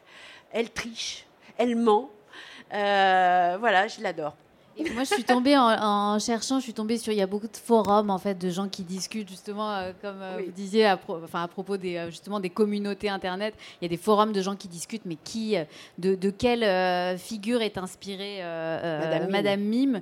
Et il y a des gens qui voient dedans la fée Morgane, qui est une autre figure de. Alors la fée Morgane est la fille de Viviane, hein, et elle est, ouais, enfin, moi personnellement qui connaît Morgane Non, elle est, elle, est, elle est plus conforme, Morgane, et elle est plus dans, le, plus dans, la, dans les canons de la légende, on va dire classique. Non, Madame Mime, vraiment, pour moi, elle est inspirée de rien. Je pense qu'elle vraiment, elle est vraiment magique. C'est-à-dire qu'elle est, elle, était faite pour être euh, un personnage un peu, un peu ridicule et tout ça. Et magiquement, euh, elle a détourné les codes et elle s'en est sortie. Et je crois que même ses créateurs euh, n'en revenaient pas. Elle n'a pas d'homme. Elle n'a pas d'homme. Hein Madame Mime n'a pas d'homme. La merveilleuse Madame Mime se suffit à elle-même, bien sûr. Il y a une autre sorcière dont vous vouliez nous parler, c'est euh, Hildegarde de alors, Bingen. Hildegarde de Bingen, euh, c'est alors tout à fait, tout à fait autre chose. Euh, autre chose. Alors c'était une sorcière, mais c'est une sainte en fait, hein, officiellement. Elle a la carte de sainte. Hein, elle a été canonisée vraiment. Elle est née en 1098 et morte en, en 1179. Et en fait, elle a tous tous les attributs de la sorcière. Et en fait, elle est reconnue par l'Église Elle est docteur de l'Église et c'est donc une sainte canonisée. Euh, alors qu'elle a des visions, elle a des prémonitions, elle sait se servir merveilleusement des plantes. Euh, elle a fait des recettes. Il y a encore des tisanes aujourd'hui et des plantes qui sont vendues sous cette marque. C'est devenu une marque. Euh, de Bingen. Et, euh, et elle avait des, visions, elle voyait l'avenir, et donc elle était capable de, prédire plus ou moins euh, ce qui allait se passer pour les, pour les gens qu'elle rencontrait. Il y a eu une enquête parce que le clergé, à un moment donné, s'est dit elle est quand même bizarre, cette, cette abbesse. Elle était abbesse. Mais, mais bon, euh, elle, était clean, donc elle, a passé tous les, toutes les arcanes du truc et elle en, est sortie euh, tout à fait avec les honneurs. Mais ce que je trouve formidable, là encore, c'est que cette grande figure, c'était une femme remarquable. Elle a, composé, elle a fait 70 symphonies euh, qui sont tout à fait écoutables, hein, qui sont absolument merveilleuses. et bien, quand même, en réalité, derrière tout ça, c'est une vraie sorcière. Et personne n'ose le dire, et moi j'adore ça aussi. Juste sur cette femme extraordinaire, elle a aussi euh, écrit des, des, des, poèmes érotiques. Oui, voilà, oui. oui, sexuelle. Ah voilà, elle est, comme c'était une nonne, allemande euh, dans son couvent, c'était quand même compliqué pour elle d'avoir des amants. Enfin, on peut imaginer, mais ça n'avait pas l'air d'être compliqué. Elle a fait des très belles, euh, des très très beaux poèmes érotiques, ce qui prouve euh, que le comment dire l'amour courtois, parce qu'elle elle, était, hein, voilà, comme on a eu après euh, les Marie de France ou autres, l'amour courtois, euh, eh bien, a aussi été pratiqué par les femmes. C'est pas que les hommes qui ont chanté le corps féminin, mais les femmes aussi ont chanté le corps masculin. Et dernier point sur elle, elle, elle a dessiné l'homme de Vitruve hein, le, avant Léonard de Vinci. Je crois qu'on pourrait faire des émissions entières sur elle, vraiment. Ouais, mais c'est ça, c'est aussi avant la Renaissance. Donc, euh, c'est la, grande chute a eu lieu après. J'ai envie de dire, bah, euh, la grande chute, c'est-à-dire Ce que je veux dire, la position de la femme, et, des femmes abaissent, des, il y avait des ah femmes. Ah non, non, à son époque, c'était déjà très, très difficile. Hein. Alors, elle, elle a déjà eu, effectivement, il, me semblait que vous disiez. Euh, comme si le chemin avait été facile pour elle, elle a eu énormément de personnes qui se sont opposées à elle, et dans les milieux religieux, et dans les milieux de la noblesse de l'époque. Mais en revanche, elle avait des protecteurs et qui euh, l'ont largement aidée. Et enfin, je pense qu'il euh, y a pas mal de choses qui sont posées pas mal de problèmes après, quoi. La période du Moyen Âge a été, et là c'est, on est sur le milieu du Moyen Âge, était quand même plus favorable aux femmes que la Renaissance. Alors, on, Mariette, vous reprenez le micro. Ce qui est formidable avec ce sujet, c'est qu'on passe vraiment de l'histoire très ancienne à la pop culture très récente. C'est vraiment ça qui est génial. Euh, Mariette, vous allez nous parler d'une bande de sorcières que vous aimez bien aussi, Isabelle. On écoute l'extrait et euh, donc euh, soyez au taquet, le public, pour deviner. L'extrait. Certains hommes, nous nous rencontrons enfin ont un effet terrible sur les femmes. Mais qui êtes-vous? Juste votre lubrique. C'est bon, ça a été trouvé, les sorcières d'Eastwick. Alors, c'est vous qui avez choisi ça, Mariette Oui, parce que j'aime beaucoup le film. Oh, pour vous rappeler le film, c'est Suzanne Sarandon, Michel Pfeiffer et la troisième. Cher. Voilà. Et c'est un film de George Miller réalisé par George Miller, sorti en 1987. Euh, voilà, et ces trois femmes sont euh, des vraies sorcières, hein, vraiment. Euh, elles font des oui, authentique. Et elles ont jeté leur dévolu sur un merveilleux Satan joué par euh, Jack Nicholson. Et il s'ensuit euh, des scènes euh, sexuelles. C'est adapté d'un roman de John Updike qui était paru à la fin des années 70, où un écrivain américain qui a vraiment décrit ce qu'il vivait, c'est-à-dire la libération sexuelle. c'est-à-dire la libération des femmes. En gros, ça a été quelque chose comme ça. Et donc, Updike s'amuse beaucoup à décrire le désir féminin et le film, qui n'est pas vraiment fidèle, mais exagère complètement ça. Donc la sorcière, et c'est une grande dimension de la sorcière quand même, la sorcière, bah, c'est celle qui euh, adore prendre des hommes. Et donc le film joue avec ça, avec euh, pas mal d'humour, mais les sorcières euh, sont quand même très maléfiques puisqu'elles arrivent à, tuer une femme rivale. Et cette dimension de la rivalité féminine fait aussi partie du mythe. Hein. Ne soyons pas trop dans la sisterhood, parce qu'il y a aussi beaucoup de combats intra-sorcières. Et je crois que c'est la première fois au cinéma, enfin dans le cinéma, tout à l'heure je parlais de cette vague euh, euh, du cinéma japonais. Euh, je crois que c'est vraiment le film qui fait la bascule, Sorcière This Week. C'est le moment où dans le cinéma américain, les sorcières peuvent être aussi des, des femmes bourgeoises. C'est-à-dire elles sont plus dans, le, dans, dans le, la représentation de, des valeurs anti-bourgeoises à, à, mettre à sac les, les familles et euh, et à, représenter le contre-modèle, mhm. elles peuvent aussi être des femmes euh, euh, telles qu'on les connaît, enfin, je veux dire, voilà, voilà intégrées. Eh oui, elles sont quand même des femmes adultères au début du, de l'histoire dans l'Amérique puritaine, parce que là, on est dans une banlieue, voilà, un peu comme les Desperate Housewives, qui ont repris d'ailleurs quelque chose un peu, un peu comme ça. Mais il y avait eu cette chère sorcière bien aimée quand même avant, Samantha qui était dans les années 50, je On crois. va en parler. Ah oui, donc c'était quand même avant. Et donc l'embourgeoisement de la sorcière, euh, oui, c'est réel et c'est très intéressant parce qu'à ce moment-là, elle est plus marginale, elle est à l'intérieur euh, de la société euh, normale, quoi. Donc arrive cette idée que la, la part sorcière, vous vous décrivez très bien, c'est-à-dire ce, cette, une forme d'idéologie, c'est-à-dire que on se représente la part euh, sorcière féminine, anthropologique. Dans chaque femme, il y a une part bénéfique, peut-être une bonne fédulogie ou une bonne Vénus, et puis il y a une femme, une, une part maléfique. Et aujourd'hui, on est, mais c'était déjà, ça a pointé dans les années 70. D'ailleurs, beaucoup de jeunes femmes reprennent hein, des, des mythes des années 70 de libération mais elles ne les reprennent plus, vous avez prononcé le bon terme, elles ne reprennent plus la libération, les femmes sont libérées elles reprennent l'idée de la libération pour l'empowerment, c'est-à-dire que c'est pour être soi encore plus forte. C'est pas la même visée, mais on peut revenir à ce qui s'est passé dans les années 70, euh, où il y a eu effectivement, on pourrait dire, cet embourgeoisement euh, de la libido, quoi. Et c'est vraiment donc pendant cette, vous vous rappeliez que le roman de Updike était sorti euh, pendant cette vague féministe.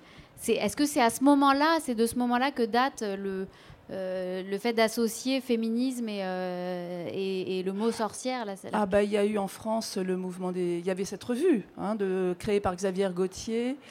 Euh, dont les couvertures sont exposées ici ah, d'ailleurs. Ah d'accord, oui, oui, parce que ça, ça a été bon, c'était éphémère. Je crois que ça a duré 7-8 ans, quelque chose comme ça. Mais enfin bon, hein même pas, voilà. Mais bon, c'était un geste. Et il y avait aussi, euh, bah, c'était le moment où, dans les multiples courants du féminisme, il y avait un féminisme, euh, je dirais pas maléfique, mais enfin qui, voulait euh, reprendre le pouvoir occulte des femmes. Il y avait un féminisme social, sociétal. Il s'agissait pour les femmes d'aller dans le monde euh, classique, donc un peu embourgeoisé, si on veut, normaliser. Et puis il y a toujours eu un féminisme plus mystérieux euh, Xavier Gauthier ou d'autres, Marguerite Duras avec elle par moment, euh, avec des personnalités qui naviguaient. Bah, les éditions des femmes ont très très bien euh, voilà, mis en valeur cette, ce moment-là. Odile? Oui, alors moi, il y a des mots qui m'écorchent un peu l'oreille, et moi, je associer sorcière à maléfique, moi, je suis pas d'accord. subversif, je veux bien. Maléfique, bah non. C'est comme s'il y avait d'un côté le bien et le mal. Et justement, je pense qu'on est totalement sorti d'une dichotomie. Euh, le pouvoir de la femme, il n'est pas maléfique. Euh, la sexualité, elle n'est pas maléfique. Et puis, je suis pas d'accord non plus sur le fait que la révolution sexuelle, ça a été euh, une révolution, quoi, une libération des femmes. Je pense que ça a été d'abord une libération des hommes, mais bon, on peut, on peut aussi débattre là-dessus. Ce que je veux dire, c'est, pour moi, on est au début du chemin. Euh, on est au et, j'aime que la figure de la sorcière soit là parce que quelque part, elle nous donne de l'énergie. Elle nous quoi C'est un archétype qui nous donne du pouvoir et qui nous autorise et qui nous autorise à penser à rebrousse-poil, à contresens euh, ou pas d'ailleurs, mais en tout cas euh, mettre de la conscience dans toutes les évidences. Penser la mort, penser la naissance, penser le corps, penser le sexe, penser euh, le lien à l'autre. Quoi. Euh, pour moi, on est. Et moi, je vois les gens en thérapie, donc je les vois vraiment. Euh, la page, elle est blanche. le rapport à l'argent, le rapport au, à la confrontation violente des corps à corps, la domination du corps de l'homme sur le corps de la femme. Il va nous en falloir des, années, des décennies pour que les femmes elles aient plus peur de sortir le soir et qu'elles soient libres. J'ai posté l'autre jour sur, sur la page Facebook Dame de Sorcière un, Brésilien qui est dans une manifestation et il dit Je suis torse nu, je suis. Il est au milieu que de femmes. Il dit Je suis au milieu de personnes du sexe opposé et je me sens protégée, je n'ai pas peur et je suis là pour que les femmes, quoique elles puissent vivre la même chose. Ben, pour moi, on a de la route et je suis pas sûre qu'on connaisse ça, quoi. Mais c'est en fait c'est très ambivalent et c'est enfin le, non dans, dans, le sens où les où le, la figure les représentations de, des sorcières surtout celles qu'on invoque ce soir euh, jouent souvent sur les euh, sur les stéréotypes et euh, oui elles s'en amusent. Je crois que la sorcière elle est intéressante quand elle a de l'humour et donc c'est pour ça que les sorcières d'Eastwick sont tout à fait intéressantes à prendre en compte parce que sinon la sorcière de, va devenir une espèce de nouvelle sainte ou de nouvelle guide spirituelle. Alors là, là ça n'ira plus, parce qu'il y a dans la sorcière une ambiguïté, une ambivalence, où elle, elle, elle veut être maléfique pour euh, justement renverser l'ordre du monde. Mais elle le fait avec ses armes et elle le fait euh, avec une forme de fantaisie. C'est tout à fait normal qu'on soit dans la pop culture et dans le dessin animé, parce que c'est une forme d'héroïque fantasy. Et donc, du coup, on pourrait peut-être. Je n'ai pas suivi tout Game of Thrones, je ne suis pas le bout, mais peut-être qu'il y a des sorcières dedans, non? Non, vous savez pas. Mélanie? Il y a une sorcière ouais, dans Game of Thrones, une sorcière du feu euh, qui s'appelle Mélisandre. Et elle est bien? Euh, elle est, elle, c'est une figure plutôt négative dans la série, mais, euh, mais elle est très puissante et elle fait des choses incroyables. Bon. On va entendre un extrait d'une sorcière qui a beaucoup d'humour et qui, et qui joue beaucoup avec les stéréotypes. Mariette, numéro 2. Toute jeune fille a besoin d'amour et de romantisme mais il est une chose dont elle n'a aucun besoin. Maman Qu'est-ce que tu fais ici? Comment ce que je fais ici? Et toi, que fais-tu ici? Personne. Je suis mariée. Oh, ma sorcière bien aimée, bravo. pour te laisser sans surveillance un moment. C'était ma, ma, sorcière bien aimée. Parce qu'elle a sa mère. Oui, j'avais oublié la mère. Il y a sa mère qui vient lui rendre visite euh, le jour de son, de, son voyage de noces. Parce que ce, que ce que je trouve le plus intéressant dans, quand elle devient sorcière, c'est qu'elle euh, elle s'amuse à renverser l'ordre à table. Vous regardez le premier épisode de la série, en fait, elle ne veut pas être sorcière puisqu'elle veut euh, son, amoureux, euh, tout se passe bien. Oui, mais bien sûr, elle ne tient pas. Et c'est surtout pour renverser l'ordre. c'est un carnaval. Elle fait le carnaval, c'est-à-dire que la, l'ex de son, de son amoureux devient ridicule. Elle ridiculise aussi l'homme pour prendre le, pouvoir et s'amuser. Mais bon, ça après, elle est... ce que j'aime dans cette figure, c'est qu'elle est, elle, renverse les deux figures, la fée comme la sorcière. elle fait une hybridation bien à elle. Non, moi, je voulais juste saluer au passage Andorra, qui est la, la mère de la sorcière bien-aimée, et qui, elle, est vraiment un personnage formidable, je trouve elle aussi, comme Madame Mims, elle doit être de la même famille, elle est, elle, est, elle, a une façon de s'habiller complètement extraordinaire. Elle a très mauvais goût. Je pense qu'elle boit. Euh, elle déteste Jean-Pierre, l'humain. Euh, elle trouve les humains euh, au moins très ennuyeux, disons pour le mieux. elle, c'est une figure formidable, je trouve. Et puis oui, bah, elle a transmis, mais sa fille est un peu trop sage quand même. Plus qu'elle en tout cas. Apolline je voulais juste dire par rapport à ce qu'on disait tout à l'heure, je suis assez d'accord avec vous sur le fait que pour l'instant on a un petit peu de mal avec une subversion, rester dans l'ambivalence et tout ça.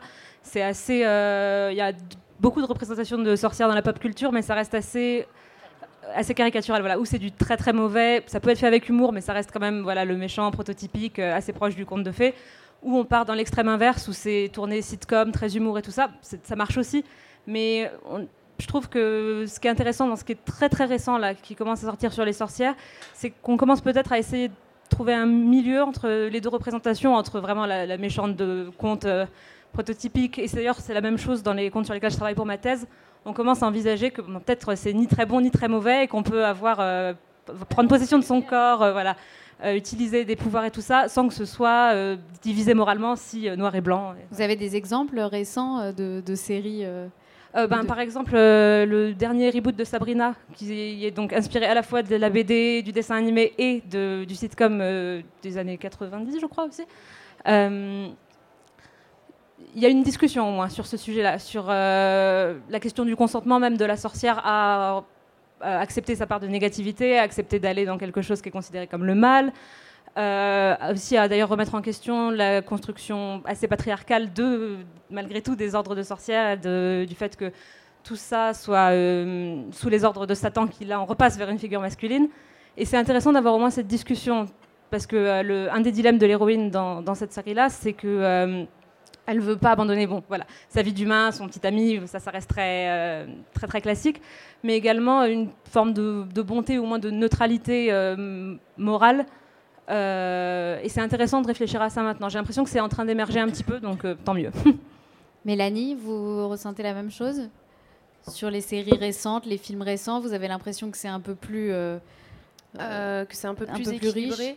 Alors là, comme ça, tout de suite, j'ai pas de film récent qui me vient avec des sorcières. Peut-être qu'il y en a, mais que, qui m'ont pas marqué. Mais euh, j'ai vu un peu Sabrina, j'ai regardé un petit peu. Euh, Donc le nouveau, euh, le nouveau, ouais, le, le, reboot. alors moi, j'avais une très grande tendresse pour la sitcom des années 90 parce que j'étais petite, j'avais le même âge. J'adorais le chat qui parlait, Salem, qui sortait tout le temps des horreurs. Je trouvais ça génial. C'est vrai que ça manque beaucoup, ça. Ouais. Et là, du coup, oui, Salem parle pas. je sais pas, j'avais un petit peu de mal. Alors parce que du coup, c'est intéressant parce qu'ils essayent de, de, de, mélanger des problématique vraiment très année 2010. Donc effectivement sur le consentement, sur, euh, sur euh, le, le, fait qu'il y ait des personnes qui, qui commettent des, des, abus sexuels, des, des, des, abus de pouvoir et comment les dénoncer. Et ça, j'ai trouvé ça intéressant. Après, euh, il y a des choses qui m'ont gêné, notamment sur euh, les méchantes sorcières. Euh, alors, je ne suis pas sûre des noms, je crois que c'est Prudence qui, qui est une sorcière qui vient de l'école et qui, du coup, elle est très hautaine, très méchante. Et après, il y a une scène, c'est une sorcière noire, et à un moment, il y a une scène de lapidation de la sorcière noire, et là, j'ai eu un petit blocage. ça m'a bloqué, c'est pour ça que j'ai arrêté. Mais, mais au moins, effectivement, ils cherchent, ils cherchent à aller vers quelque chose de, de, de, novateur sur, sur la figure. Ils n'y arrivent pas tout à fait. Je trouve que c'est fait assez maladroitement et il y a pas mal de loupés, mais au moins il y a une, voilà, une ouverture de la discussion. Il y a une recherche, ils tendent vers quelque chose. Alors après, c'est autre chose de savoir s'ils réussissent ou s'ils réussissent pas, mais je pense effectivement, comme vous disiez, qu'on est au début du chemin de, de, la, le, changement en fait de comment on voit ces figures-là. C'est les années euh, qui vont venir vont être intéressantes. Alors, on va écouter l'extrait euh, de la série que vous avez choisi. Enfin, vous en avez choisi plusieurs, mais j'en ai choisi une parmi vos choix. On va écouter et donc le public peut participer pour euh, essayer de deviner. C'est l'extrait Mélanie. Je suis restée plus longtemps que je ne croyais à Chinatown. Jérémy a appelé non, mais il t'a fait livrer des roses et un paquet. Au fait, qu'est-ce que tu faisais à Chinatown? Je croyais quelqu'un d'autre. On a une fan de pop culture au premier rang. marché Yangli pour acheter les ingrédients de la recette que je compte proposer oui, bravo, c'est Charm. Veut dire que tu n'as pas trouvé de restaurant qui veuille de toi? Alors, on peut rappeler un petit peu l'histoire de Charm. Euh, oui. un petit peu ces, euh, Alors, trois, ces trois sœurs euh, qui vivent ensemble dans un manoir? C'est ça. Donc, Charm, c'est une série américaine de la fin des années 90, il me semble 98. ça s'inscrit vraiment dans la mouvance de ces séries qui étaient destinées aux ados et qui parlaient de surnaturel un peu à la fin des années 90. Donc il y avait Buffy, il y avait Charmed. Et, euh, euh, alors effectivement, là on est vraiment dans, euh, j'ai envie de dire, la normalisation de la figure de la sorcière à travers des, des, femmes très sexy, très dans leur temps, un peu, un peu magazine féminin. là je parle avec le recul parce que quand j'étais ado, j'adorais, je trouvais ça génial. Et effectivement, euh, c'est des sorcières euh, qui sont vraiment là pour montrer une figure positive. Elles défendent la veuve et l'orphelin, elles utilisent leur pouvoir pour le bien.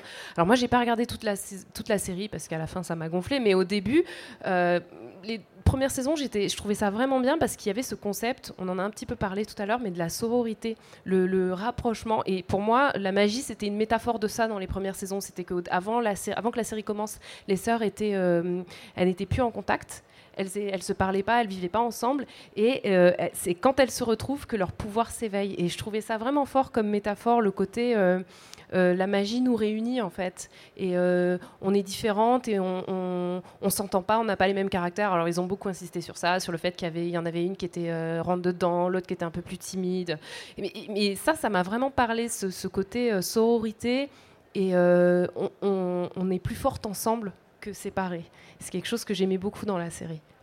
Et vous en, vous en parliez aussi dans, euh, dans le podcast euh, Quad Meuf de cette série. Vous vous rappeliez que les trois actrices avaient eu un rôle euh, beaucoup plus tard, du coup, dans le mouvement MeToo. Oui. Oui, ouais, c'est assez marrant, mais à l'époque, on parlait pas de féminisme. Le féminisme, c'était encore un gros mot. Quoi. Ah, t'es vraiment une féministe. Maintenant, c'est un peu différent, Dieu merci, mais à l'époque, c'était pas quelque chose qu'on évoquait. Et c'est intéressant de voir que ces, ces actrices-là qui après ça, ont, eu des carrières euh, pas très notables. maintenant, on les retrouve vraiment dans ce mouvement, notamment, je pense à Alissa Milano qui a qui euh, incarnait euh, Phoebe, qui du coup sur Twitter au moment de l'affaire Weinstein a dit, c'est elle qui a dit si vous voulez raconter vos, en fait, ce qui vous est arrivé, vos agressions sexuelles que vous avez pu subir, utilisez le hashtag MeToo. Elle ne savait pas que le hashtag MeToo existait déjà, mais elle l'a utilisé. Elle a vraiment été le, lanceur voilà, d'alerte. Euh, et, donc ça, j'ai trouvé ça intéressant. Ensuite, euh, je ne me souviens plus exactement du rôle des autres. Euh, Shannon Doherty qui, euh, bah, qui, après son cancer avait beaucoup parlé en fait de, euh, des cheveux, de l'apparence des femmes. Euh. Effectivement, elle, a eu un cancer et du coup elle a fait de la chimiothérapie. Elle, avait plus de cheveux et elle a beaucoup parlé en fait de, de ce que c'était d'avoir été un peu adulée comme un sexe symbole pendant très longtemps et d'un coup de perdre tout ça quoi. Et de qu'est-ce que ça veut dire pour la féminité, qu'est-ce que ça veut dire d'être femme, et surtout une femme exposée? Et euh, bah, je pense que c'est quelqu'un qui a un caractère assez difficile. Elle s'est fait virer de plusieurs de ses, séries, dont Charmed. Elle a été virée à la troisième saison. Mais, euh, mais je trouve que c'est des figures intéressantes, ces, ces filles-là. Et justement, dans toute cette vague euh, MeToo et, tout ce qui a suivi post-MeToo, est-ce que la figure de la sorcière vous paraît. Euh, vous avez l'impression qu'elle est pertinente, elle, elle, revient, cette, mm. cette figure vraiment particulièrement dans ce mouvement euh, hashtag MeToo ouais, Moi, je pense qu'elle est très, très, très, très pertinente parce que, en fait, pour moi, ça représente, on, dit, on, on l'a déjà dit, mais ça représente vraiment une, petite, un petit caillou dans la chaussure de l'ordre établi du patriarcat. Quoi. C'est, c'est... Et puis ça revient. Et, et, là, dans, dans MeToo, c'est vraiment le corps. Quoi. C'est vraiment euh, euh, notre corps nous appartient. Arrêtez de, de, de, de dépasser les limites et de, d'envahir notre espace. Notre corps est à nous. Et, euh, et la sorcière, bon, par des, par des procédés peut-être qui sont un peu magiques, un peu qui, relèvent un peu plus du spirituel. Euh, ça renforce vraiment ça, renforce euh, vraiment l'identité. Voilà, j'ai un pouvoir qui est à moi, qui m'appartient. Et euh, parce qu'au final, ce que, ce MeToo raconte, c'est vraiment, bah, un jour on m'a enlevé mon pouvoir, un jour on est venu, on me l'a arraché. Et la sorcière, elle est là et elle a ce pouvoir. Donc je pense que c'est vraiment quelque chose auquel on peut se rattacher. Notre corps et notre peut-être aussi notre euh, savoir, notre euh, connaissance, notre expertise. Enfin, euh, il y a aussi l'idée du, métier. Bah oui, parce qu'en plus MeToo a beaucoup parlé de, de, l'espace professionnel sur le lieu de travail et notamment de, de voilà de, femmes qui ont été victimes de, gestes déplacés, d'agressions sexuelles sur leur lieu de travail et qui en plus derrière après on les a on les a rabaissés en disant mm. bah oui et alors, je ne sais pas si la sorcière peut s'inscrire dans, le, cadre du travail, mais en tout bah, cas, euh, le savoir. Par rapport à la médecine, en fait. Oui, le, savoir, oui, clairement, c'est quelque chose qui, appartient vraiment à la figure. Quoi. Apolline Oui, ce que je trouve intéressant et ironique d'ailleurs pour le sujet de MeToo, c'est que. Euh, dans les mouvements euh, qui sont opposés à ça, on a souvent dit qu'il bah, ne faut pas que ça devienne une chasse aux sorcières pour les hommes et tout ça, et je trouve ça terriblement ironique, vraiment. Non, non, mais on va, on va faire un, dernier petit tour de table justement un peu sur, euh, sur la modernité, l'hyper-modernité de ce, euh, de ce concept de sorcière pour conclure. Apolline, euh, gardez le micro. Ben, moi, en ce qui me concerne, ça reste une, figure qui va continuer à me fasciner. Je suis très contente de voir qu'il y a un peu plus de, diversité dans la façon dont c'est représenté aujourd'hui, que ce soit pas que des, voilà, des méchants de films, même si c'est très bien fait, ou que Hermione Granger, qui a voilà, pas beaucoup de défauts malgré tout. Euh, et je trouve qu'il y a vraiment une grande richesse qu'on peut aller chercher, pas d'ailleurs que pour le féminisme, mais même dans moi, dont je travaille dans les, le rapport à la maternité, des choses comme ça, autour de, l'image de la sorcière et de la façon dont c'est en train d'évoluer. Et euh, oui, je pense qu'on peut tous gagner à essayer de récupérer un petit bout de la sorcière qui est en nous, euh, qu'on se considère sorcière ou pas d'ailleurs. Mais Odile? Alors moi, il y a deux choses que, en guise de conclusion et une chose qu'on n'a pas évoquée, c'est euh, la prise de parole publique du féminin. On l'a toujours décrédibilisé sous le nom de... Les femmes n'ont pas osé le prendre parce qu'elles avaient peur d'être brûlées en place publique. Euh, parce que c'était aléatoire hein, de brûler. je vous dis, on les brûlait parce qu'elle dérangeait. Donc elle était trop blonde, on la brûlait. et là, moi, mon aspiration, c'est vraiment que les femmes soient capables de s'appuyer, de retrouver une, euh, une parole que elle, elle juge crédible déjà, mais aussi qui soit reconnue crédible collectivement. Donc c'est réintégrer l'espace public par le féminin. Et c'est pareil, on est au tout début. Et euh, par rapport à MeToo, c'est vraiment quoi Alors, moi, je suis pas du tout dans la pop culture, vous avez compris. Donc, moi, j'ai deux livres à vous recommander. C'est des trucs qu'on lit. Vous savez, on tourne les pages et il y a de l'encre posée sur du papier blanc. Pour moi, le livre sur la sorcière, ça s'appelle Un bûcher sous la neige. Et c'est un livre, mais exceptionnel qui, pour moi, exprime exactement ce qu'est une sorcière. Et l'autre est beaucoup plus politique, et c'est pour ça que j'en parle. Elle s'appelle Starhawk. C'est la chef des sorcières de la tribu des États-Unis. Elle a écrit un livre qui s'appelle Rêver l'obscur. Et elle distingue, et c'est là on revient, elle distingue le pouvoir du dedans. Et voilà, moi c'est ça qui m'intéresse de travailler, de faire travailler ce qu'on appelle l'empowerment, c'est retrouver le pouvoir du dedans et qu'elle distingue versus le pouvoir sur. Et c'est arrêter de donner le pouvoir aux autres sur nous, et puis arrêter que eux ils le prennent, pour renforcer ce pouvoir du dedans. Isabelle, euh, Mariette qui a le micro. non, je pense que ce qui est intéressant, c'est ce qui va se passer maintenant, c'est-à-dire euh, comment on a la chance de vivre une époque qui va peut-être enfin pouvoir articuler euh, l'intelligence au masculin, l'intelligence au féminin, les potentiels différents. Si tenter que ces deux polarités existent. Moi, je pense, à vous écouter, je pense qu'elle, enfin, je suis confortée dans l'idée qu'il euh, y a du féminin et du masculin, que c'est pas tout à fait la même chose. Il y a aussi du neutre. Donc, on va avoir la chance, normalement, euh, si, tout va bien, si ça s'équilibre, si c'est pas la guerre, s'il n'y a pas trop de violence entre les sorcières et les sorciers, eh ben, peut-être de voir euh, des formes d'hybridation. Je pense que c'est ça qui, va être intéressant. Si on refait le débat euh, dans deux ans, peut-être qu'on aura une autre figure que la sorcière pure et dure.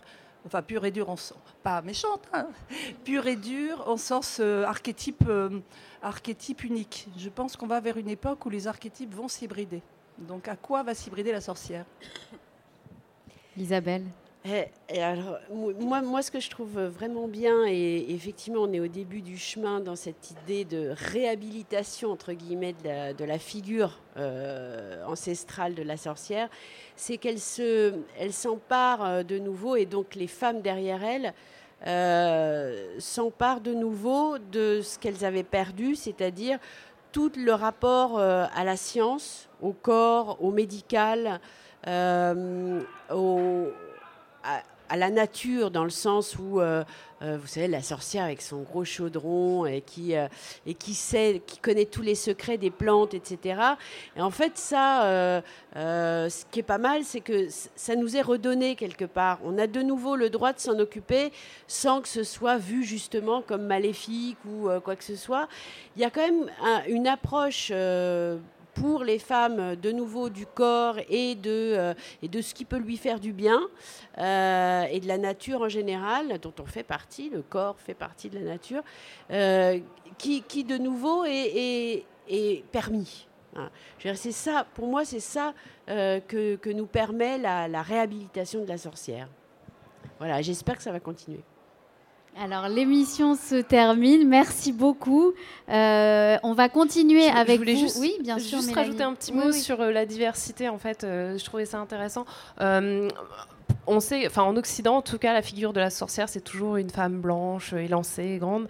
Et je voulais juste attirer l'attention sur le fait qu'il y a maintenant des communautés, beaucoup qui s'expriment sur Internet, sur les réseaux sociaux, euh, de sorcières qui sont noires, de sorcières qui sont, qui sont asiatiques, de sorcières qui correspondent pas en fait à l'image classique de, de la sorcière telle qu'on l'entend. Et, euh, j'espère que ça va continuer et que ça va vraiment euh, être intégré au mouvement parce que je pense que c'est important aussi. C'est très nouveau ça d'ailleurs, c'est vraiment. ouais, c'est les cinq dernières années vraiment.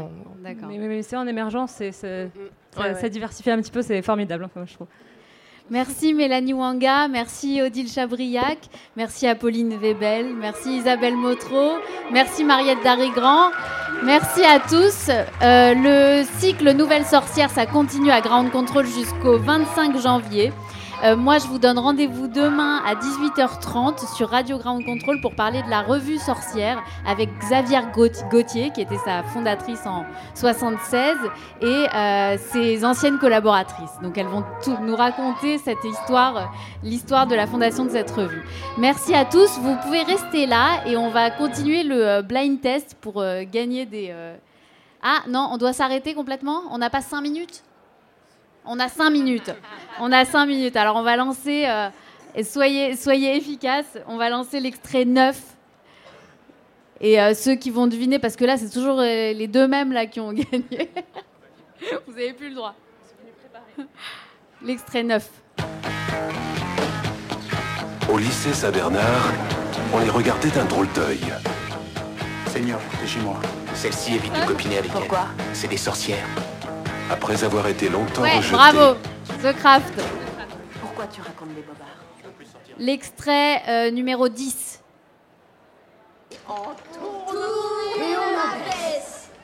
Ouais, ça vient d'où Harry Potter Bravo. Et un tout dernier, l'extrait numéro 11. Mary J'arrive, oui. J'arrive, je suis là. Ça va, ça va. Je trouve que Sœur Sarah ne se remue pas beaucoup. J'ai attiré la gosse jusqu'ici. Ah, toi la paix, elle a fait son travail. Oui, tu as raison. Hocus pocus, bravo. bon bah ceux qui ont euh, gagné, vous pouvez euh, venir. on va vous offrir des exemplaires du magazine Cosette. Merci à tous, bonne soirée.